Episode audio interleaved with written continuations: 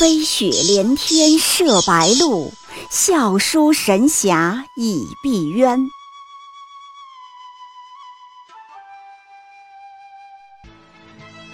如果说古龙的小说像冰水，越喝越觉得心寒，写透了人情凉薄，那么金庸的小说就像烈酒，起初苦涩艰深，入口醇厚，回味无穷。喜马拉雅主播小昭在海边将陪您一起每天十分钟细细品读金庸，欢迎您的关注与订阅。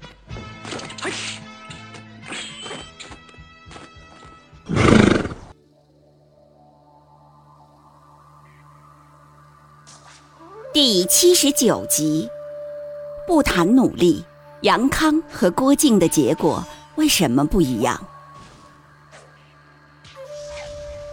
今天我们聊一个问题呀，杨康和郭靖相比，本来完全赢在了起跑线上的，为什么后来两个人的结局差距那么大？先来简单回答一下，一些众所周知的原因就不谈了。比如说，郭靖很努力、很拼，有黄蓉相助之类都不说了。我们来说一点比较少被谈到的原因：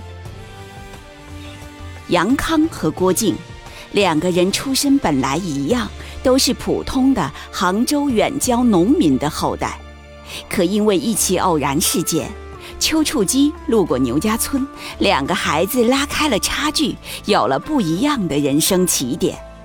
杨康呢，完全赢在了起跑线上，和郭靖那都不是一个档次的。他是大金国小王爷，老爸呢是大金赵王，赵王府就是他的学区房。他上学可不是什么东城西城海淀的问题，而是家教。武术老师是丘处机，梅超风。江湖上五绝级别之下的，就属他的两个老师狠了。等于是除了牛顿、爱因斯坦、麦克斯韦、博尔普朗克，物理老师他可以随便挑。而郭靖呢，一个草原上的小牧民，老师是江南七怪，不会教学生，只会打架。两个孩子后来一见面。郭靖的武功比杨康差一大截，成长条件天差地远的两个人，后来怎么形势完全逆转的？杨康最终庸庸碌碌不成器，还把自己玩死了；郭靖却成了一代大侠，全武林的爸爸。先说一点啊，杨康很机灵，他从小就学会了怎么取悦大人。而郭靖完全不会。当杨康还在少年的时候，就特别会投大人所好，哄大人高兴。比如，他知道老妈富有同情心，喜欢救助小动物，就拿一只兔子来折断腿，骗老妈说是自己救的。老妈开心的不得了，夸他是个好孩子。这样的事儿，杨康大概不知干了多少。你想想，人家郭靖要得一句好孩子，得付出多少努力？郭靖小小年纪，勇救落难英雄哲别，给哲别食物和水，哲别报偿给他一只巨大的黄金镯子，郭靖却不要，这叫做急人之难，仗义疏财，是相当了不起的行为。就这样，才得到哲别一句。好孩子，郭靖想要在江南七怪那里得到一句“好孩子”，也是很不容易的。不知道练功要吃多少苦，挨多少打，才会被夸一两句。其实江南七怪是特别爱听好话、要面子的。郭靖假如乖觉一点，每天说几句。七位师傅义薄云天，我辈以行侠仗义为本。之类的话，师傅们一定会心花怒放，小郭靖被表扬的次数会多得多，日子也会好过得多。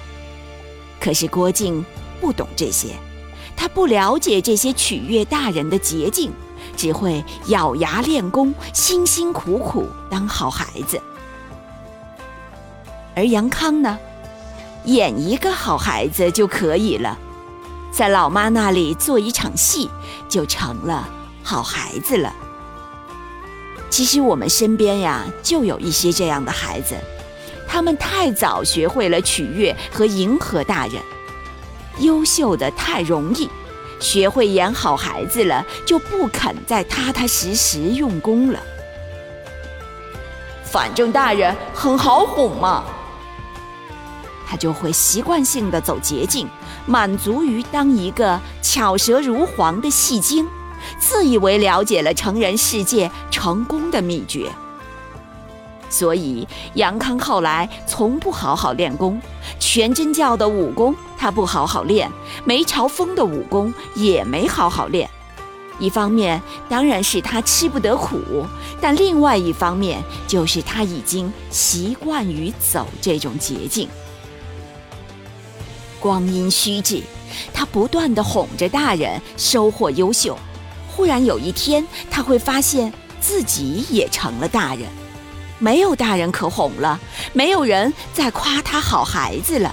世界露出了残酷的真相，他不再需要你的表演了，再没有你老妈那样无私而好骗的观众了。杨康忽然才发现自己一无是处。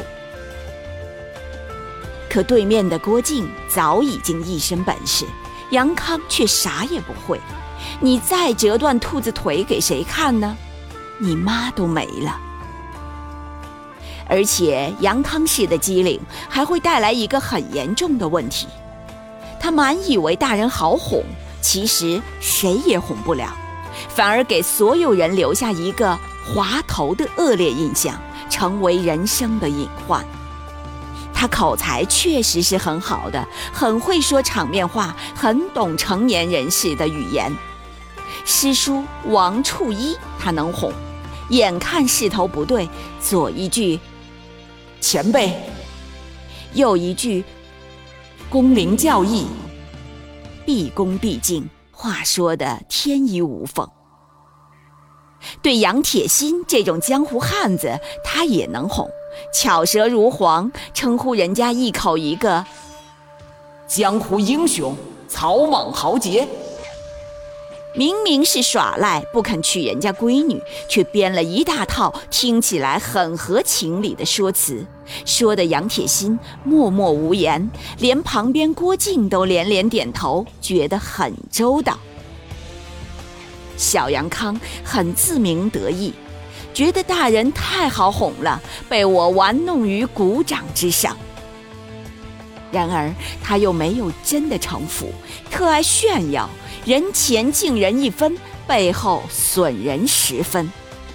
谁信任他，他回头就到处宣扬说别人是傻叉，把别人对他的信任当成是别人傻叉的证据。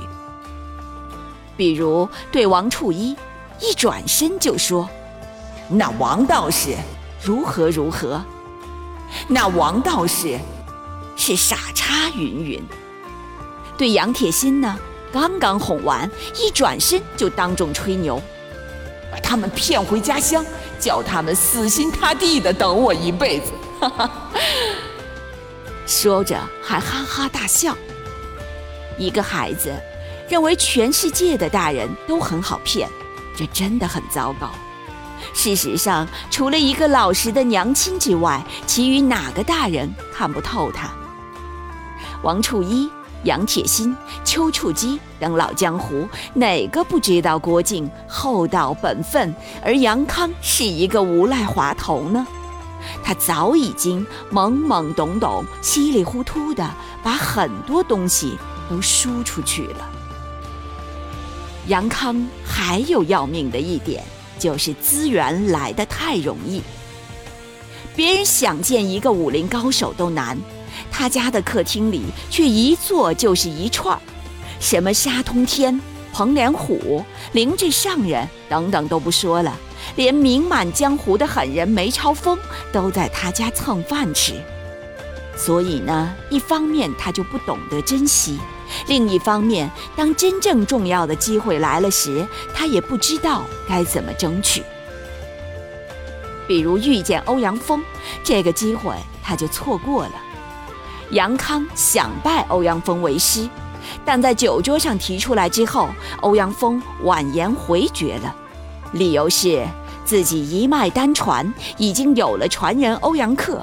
就不能再收杨康，这个理由呢也真也假，一口就答应你，那我欧阳锋成什么了？我的面子放在哪里呢？收徒弟是大事儿，我可是一代宗师，不要面子的吗？不要矜持一下的吗？再说洪七公一开始不也是坚决不肯收郭靖为徒吗？并且欧阳锋完全没有把话说死，还留了余地的说：“拜师是不敢当，但要老朽指点几样功夫，却是不难。这已经够可以了吧？洪七公教郭靖，不也是从指点几样功夫开始吗？”可是杨康却十分不满意，好生失望。心中毫不起劲，口头只得称谢，不爽的卦象。因此，欧阳锋一瞧也很不爽。你这么不识相，那咱就别教了吧。一段罕逢的奇缘就此错过。对比郭靖，你看洪七公教他武功时，他是多么珍惜呀！每多学一招，都满怀感激。而杨康却毫不懂得珍惜，他索取十分，你给他七分，他就不满意，甚至当成是侮辱。长期的优越养成了他这种心态，不懂得去珍惜机会。后来他居然想出来杀了欧阳克，好断了欧阳锋的传承，实现自己来当徒弟的目的。这可谓是几大臭毛病全犯了，那就是。我真聪明，欧阳锋真是个傻叉。我还想最后走一次捷径。郭靖，你看我一秒钟玩死自己，你行吗？综上所述呢，杨康的心态是：我是一个天才，别人都是傻叉，我要什么就可以有什么。而郭靖呢？我是一个笨孩子，别人都比我聪明，我必须好好把握每一个机会。所以后来他俩就逆转了，郭靖真的翻盘了。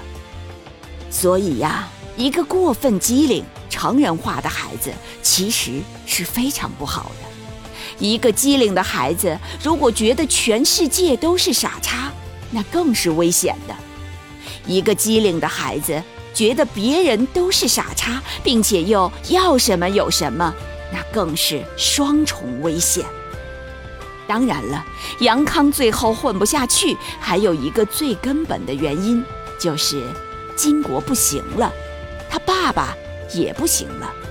要是金国还很行，他爸爸也一直很行，杨康再怎么玩，他也还是杨康。不至于落魄到玩死自己。所以，今天小昭陪你读金庸，其实给我们一个深刻的启示：在我们身边有自己的孩子，也有别人的孩子，我们一定要注重保护孩子最珍贵的本心，防止孩子过分机灵、过分成人化。当一个孩子懂得如何投机取巧去讨好大人的时候，其实他已经失去了童年的乐趣，而且在他未来的人生成长过程当中，也会动不动就想走捷径，而这种捷径不可能伴随他的一生，在未来的人生道路上，说不定在什么时候就会有一个很大的坎坷等着他去栽跟头。希望这个启示能够带给你、带给我、带给我们身边的每一个家长。